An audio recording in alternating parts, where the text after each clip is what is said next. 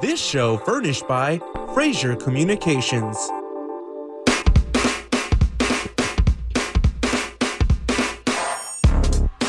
Welcome to the Deciders with Renee Fraser. I'm Renee Fraser, the CEO and founder of Fraser Communications, the largest woman-owned full-service communications company in Southern California. Fraser Communications is a firm that changes behavior. We grow brands and we work very hard to use communications to positively impact society. Some of our national clients include Lexus, New Vision, Hyundai, Jonathan Lewis Furniture, East West Bank, and Ontario International Airport, where we reach around the world to tell people about Ontario as an alternative to LAX. Throughout the state of California, we handle First Five, where we do talk, read, sing. It changes everything, reaching parents of young children, and that's funded through the tobacco tax in the state of California.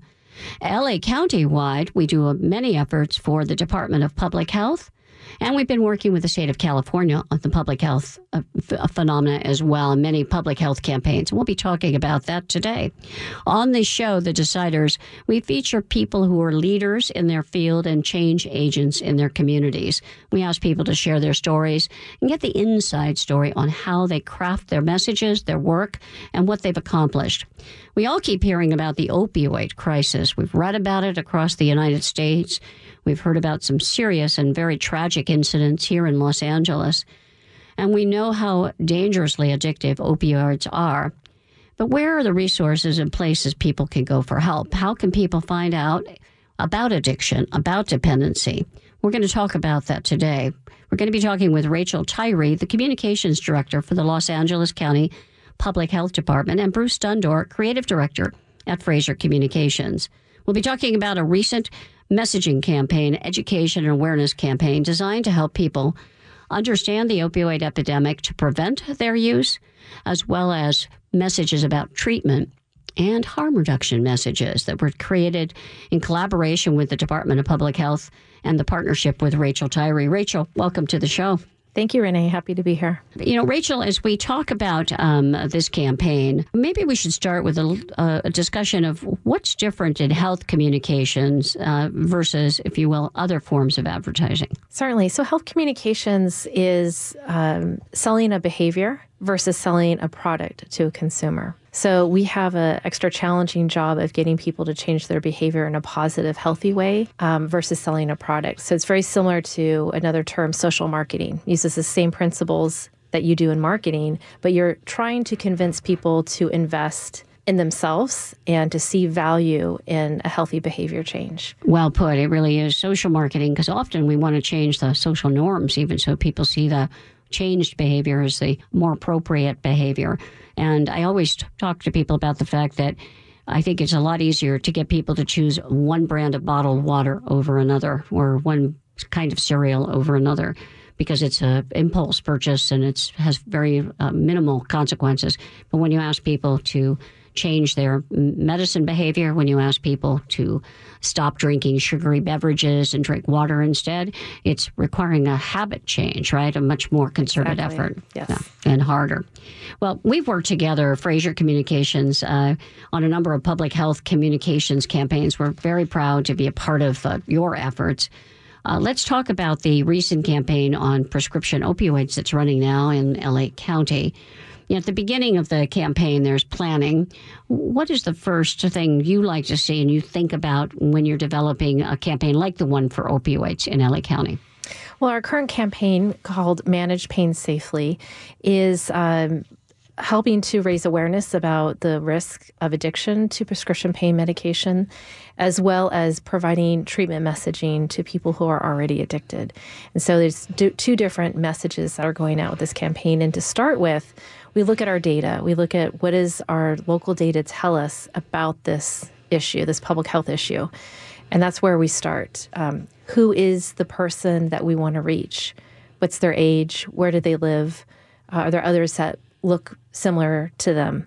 And so we look at that local data. And that's the first thing that we do. And the second thing that we do, that I do, is I look at my budget. right. And that determines how how wide and how uh, how many different mediums we can advertise on and how creative we can get with our campaign. I have to say that's a very practical perspective. Some people come at it, well, I love television. We should just do television, not thinking about how far that will take them. Or uh, there'll be other mediums, you know, outdoor is their favorite. They love digital, and of course, digital is very effective in reaching people, but they don't think it through from an impact and budget perspective. So you take that into effect in terms of how can we be effective with the dollars we have? Exactly. We look at how can we be effective with the dollars we have? How can we go back to that behavior change? You know, what's going to be most impactful? And then working with with people like Bruce Dundore, the creative director at Fraser, you know, helping us if we for instance, for this campaign, we didn't necessarily have a huge budget for television, but we looked at how we could create videos that would be very impactful on YouTube and other online mediums. That's right, because people's habits are changing. Bruce, you want to talk about the process from the Fraser side of it? We've heard it from Rachel's side and some of her key decisions. Well, I think what we do these are very these are very complicated issues, and uh, especially the opioids, extremely complicated because it's a societal issue. This is damage that we've done to ourselves. And um, I think that what's necessary for me and my department and my, my crew is to marinate ourselves in the issue. Find out as much as we can, read as much as we can, to learn as much as we can about words that are being said, ideas that are being tossed out there, things that don't work, things that do work, things that work better.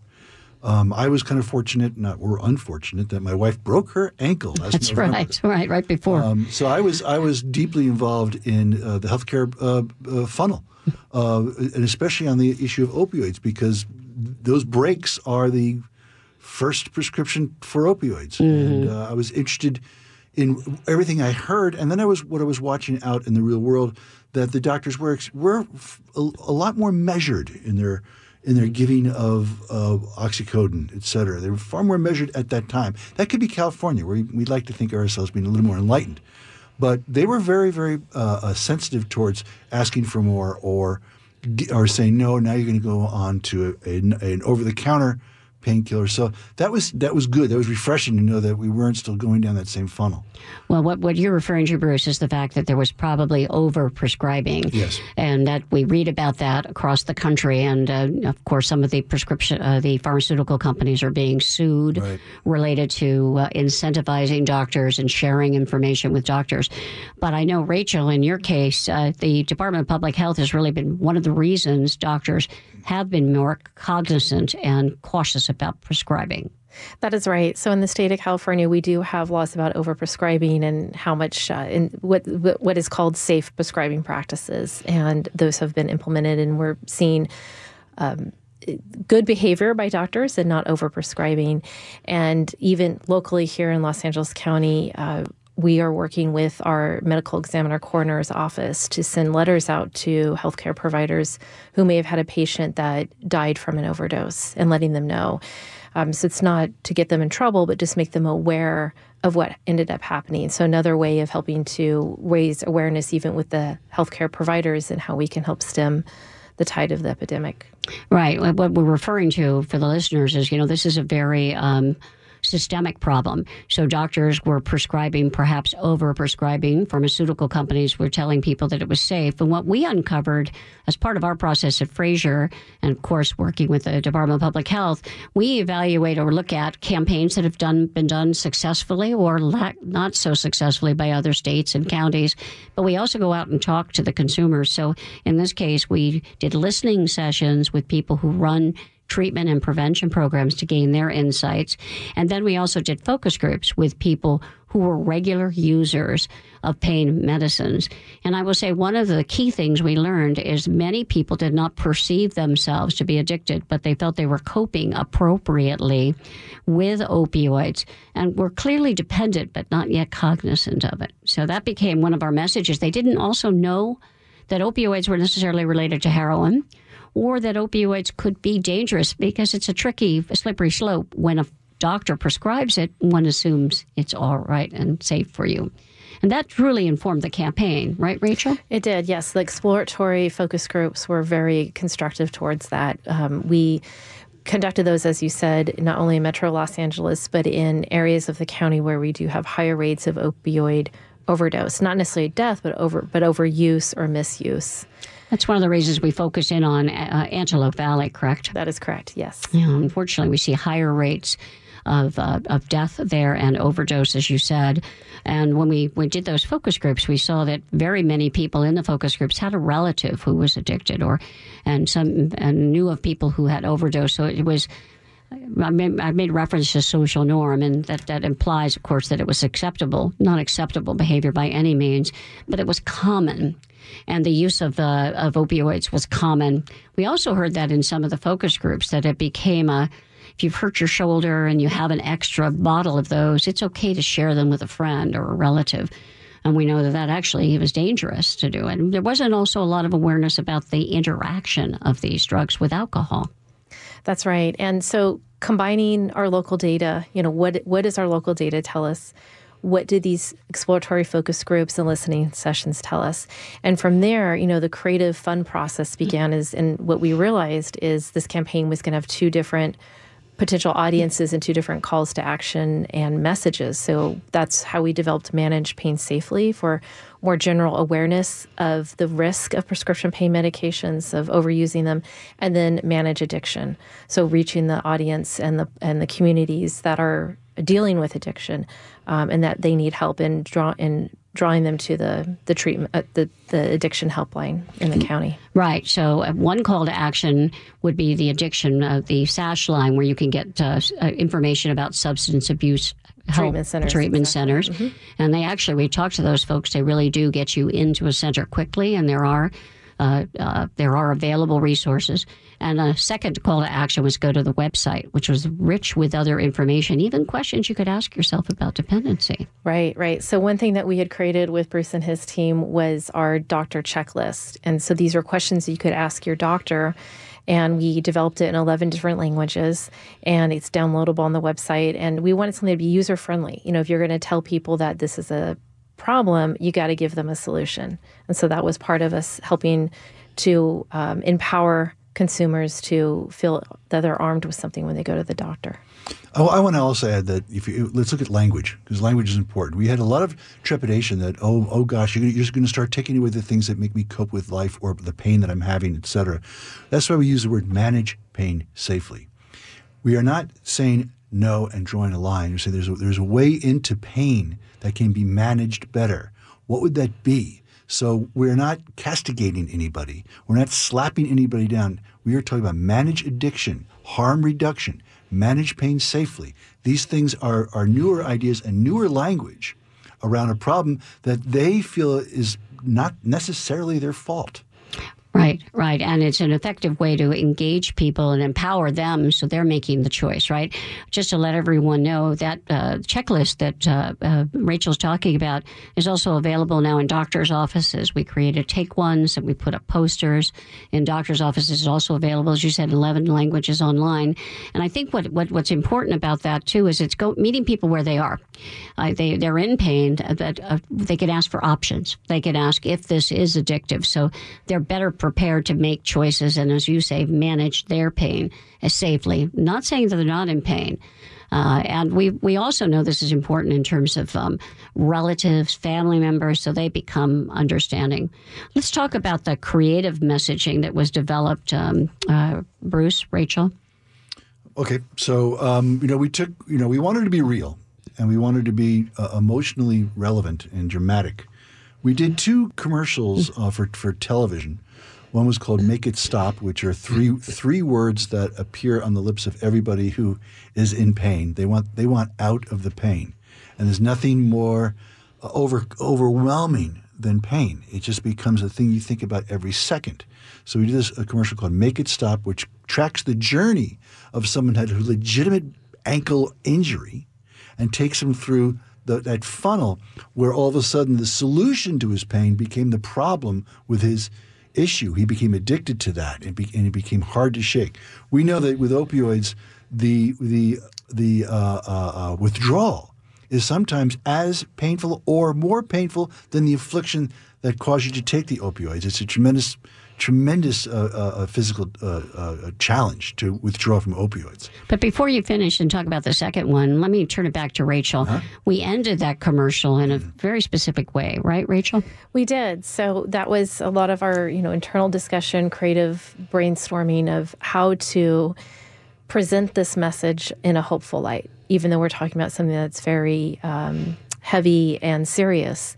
And so we ended the commercial with the the injured person who has realized that he has become addicted, talking to his doctor about getting help. And she tells him, "Let's get you some help." And we we ended on a positive, hopeful message of that, and that there is hope, and that there are resources and treatment available if you do find yourself in that position of being addicted. I think that's so important because uh, sometimes people feel shame mm-hmm. when they're addicted and they feel uh, stigmatized and uh, and uh, out of options, right? And so knowing you can go to your doctor and find ways of of uh, reducing your use and from getting off of them is really important. Right. The second uh, video that runs online is, and YouTube is very popular, and of course on some television uh, is related to pain as well, Bruce. And this one you told a different kind of story. Yeah, this is called "Where's Dad," and it it, it, involves the family. It also and, and, it involves the family. It involves a friend. It involves coworkers. And this is the issue that, that essentially an, a, a person becomes addicted to opioid opioids starts to withdraw. They start to withdraw from uh, from people, from their own loved ones, not talk to friends. They just don't want to go out. They sit in they sit in a dark room. And um, we never saw the dad. We never saw, ever, ever, ever saw the dad, except at the end when he's in a bit of trouble. And it's basically the journey of the, this family, the kids, and especially the daughter, who always asking, "Where's dad?" And the friends ask, "Where's, where's, where's, uh, where's the friend? And, and where's the coworker?" And, and it's always the back or somebody's not well yet, um, and we never see him. So that that uh, is able to communicate the withdrawal. He's not on the scene. And at the end, it, it's fairly tragic at the end, but we always lead to a better place of manage pain safely. Um, and we're always always encouraging people to seek out their doctor, to have these conversations with the doctor, and to go to the website to learn more about something. We need to embolden everybody around that person. That person needs support, needs informed support. So what we try to do is to make sure that that everybody, every part of that guy's that person's support group is informed so they know how to act, they know how to help, and they know how to hope. Well, you know what's interesting to me about that, I remember distinctly we we conducted focus groups with people who themselves were using uh, medicines extensively and past the time it was prescribed, and then we also talked to family and friends of people who were using prescription drugs. And in those focus groups of the family members, the stories of isolationism and losing the person, and even in the case of people who were using, I don't go out when people ask me to go to dinner. I stay home. I don't feel myself anymore. You, we, we got a great sense of that isolation and kind of depression that comes. And what was important from the family members is it became a signal oh, this really is a problem. You should do something about it. And I think what happens is people think, okay, um, it's just temporary. His back is really bothering him. It doesn't, you know, the fact that he stays out and doesn't go to work, what does that really mean? Making, as you said, emboldening, empowering them to say, I better do something. This could be addiction. We got to get involved. And I, I, there was one comment in the focus group, I think it was in Antelope Valley, that basically sent it over the, the wire for me is that we, we presented just the storyboards, not no film yet. But one of the uh, the respondents in the, in the focus group, he, he sees the Where, Where's Dad uh, communication, and he said, "What now? What do you feel? What do you want to do?" And he just looked. He says, "I need to go see my mom." And immediately, an admission his mom was having problems, and he now all of a sudden became overwhelmingly worried about his mom. And we said, if that can happen more, that'll be good. Absolutely. Well, you know that that, that goes takes me to the point about uh, effectiveness and how we measure the impact of these campaigns. Rachel, tell me what you're setting up, and I know we've worked with you on the KPIs, right? The key performance indicators. So ultimately, what we're going to look at to see how effective this campaign is is you know what was our call volume to our substance abuse uh, services helpline how many people clicked through to our website, you know, in addition to looking at the metrics on our um, different media channels that will run the the ad on. You know, ultimately, though, you know, we want to see people calling, and what we have seen so far is through this campaign, Mondays are our highest call volume at the helpline and clicks to our website. So after people have enjoyed the weekend and Monday morning rolls around, you know, there's that sense of, oh, I need to take some action or get my life back on track or mm-hmm. go through my to-do list and make that phone call. And so that's really encouraging when we see those the call volume up. And we're, we're doing a pre and a post measure of awareness of the campaign, knowledge of what are opioids, the impact of them, what proclivity or willingness to take action, and where would they go, which is talking to their doctors. So we're going to be measuring pre and post with a sample of 3,000 in each wave. So a really good look at LA County by segment.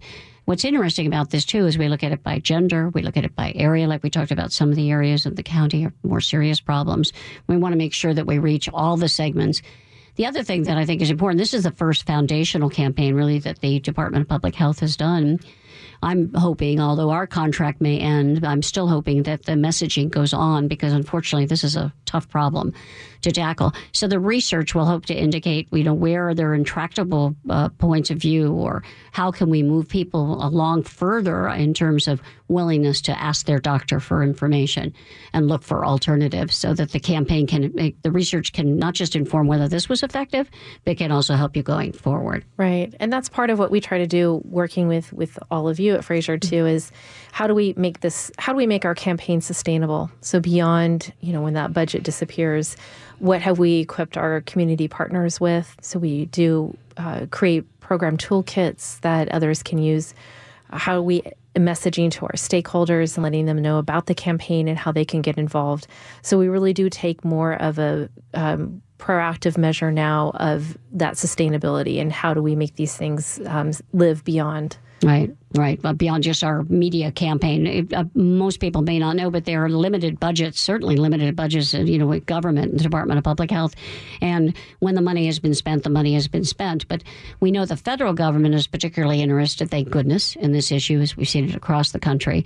So there may be additional funds coming in so some of these materials can be used. I know you recently went to a conference where you shared the cannabis campaign, uh, the awareness campaign we did for teenagers around the fact that cannabis is illegal for those under the age of 21. And while their brains are developing, it's not a good idea. It can actually affect their brains. Did you get a reaction to the opioid campaign as well while you were there? Yeah, I did. So uh, at this at this National Health Communications Conference, uh, it was very encouraging to be able to share with others about what we're doing here in Los Angeles County, and uh, met with a number of people in different parts of the country who wanted to learn more about our opioids campaign awareness, you know, efforts, and and sharing with them the different tactics we're using, sharing with them the videos we've created, and just the positive response that we've had. And that's part of what we do in health communications you know, we want to share best practices, lessons learned with each other.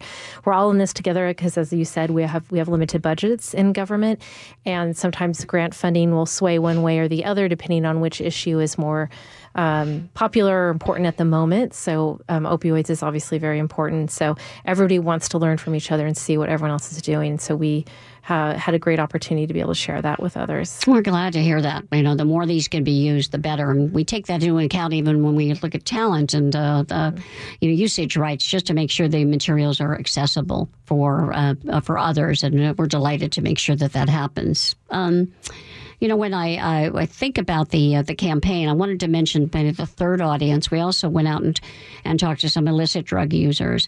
One of the things you read about uh, is, you know, unfortunately, people who have been hooked on some of the uh, opioid products actually move to heroin because it's so inexpensive on the streets.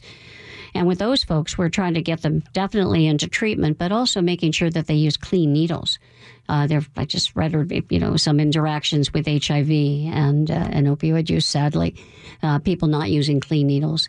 And so, do you want to talk a little bit about the illicit drug campaign and how we focused that? Excuse me, illicit drug users campaign. Sure. So, yeah, this audience for this campaign was, you know, general audience, um, basically everyone in LA County to let them know that prescription pain medications can be um, d- dangerous. And then we also wanted to reach 18 to 24 year olds. So our local data told us that we have young adults who socialize and party um, with opioids. And then the third population were illicit users. And with that, we're reaching out to needle exchange programs, homeless shelters, um, really more man on the street guerrilla tactics where we can reach them and to talk to them more about their use and not only the the risk of of, of you know disease tr- transfusion, but with fentanyl, which is a very large, big concern for us in LA County of, of drugs being cut with fentanyl. Yeah, fentanyl is a, uh, a very serious drug, 50 times more powerful and potent than heroin, and obviously can be deadly. So we have specific uh, messages around that. All of those messages can be seen on YouTube and also on the Fraser Communications website. we're, we're close to ending this, and I would like to ask a question of my um, interviewees uh, related to the fact that we're called the Uh, each, each of you to share a tough decision you've had to make. Uh, deciding of what what is this massively emotional message that you really want to do because it's so searingly, uh, devastatingly memorable, and then what is responsible to the audience, and what is right for the audience, and what goes towards changing behavior because shocking people does not necessarily change behavior, it just shocks them. So we have to work around ways to communicate hope in our message and possibilities in our message uh, and, and still draw their attention. And Rachel, what about you? The decision might be related to a personal decision or a career decision. I would just say, you know, just overall in making career decisions, um, I've made two decisions that were risky. One was moving from Los Angeles to Washington, D.C., and the second moving from Atlanta back to Los Angeles. And just both of those had like life altering, you know, uh, consequences and, and life going in a different direction. And just, um, you know, one thing I will just say in making those decisions, um, you can always go back. yeah, good, good point. Um, and uh, and you will never have regrets, you know, if you take a risk. And and and both of those were taking risks, and they've they've turned out well. Great advice, taking risks. I appreciate that. Well, listen, this has been a wonderful conversation. We've been talking with uh, Rachel Tyree, Communications Director at the LA County Public Health Department, and Bruce Dundore, the Creative Director at Fraser Communications, about the campaign Manage Pain Safely, managePainSafely.org feel free to go to the website. You can see all the materials there, including the great videos that we talked about. Thank you for spending time with us here on The Deciders with Renee Fraser. You can hear our podcast anytime on our website at thedeciders.com or SoundCloud. We'll be back here on the, with the deciders next week. This is Renee Fraser, CEO of Fraser Communications. To learn more about our work and how our knowledge of marketing, and digital, social media, and advertising may help your business, visit us at frasercommunications.com. Have a wonderful week ahead.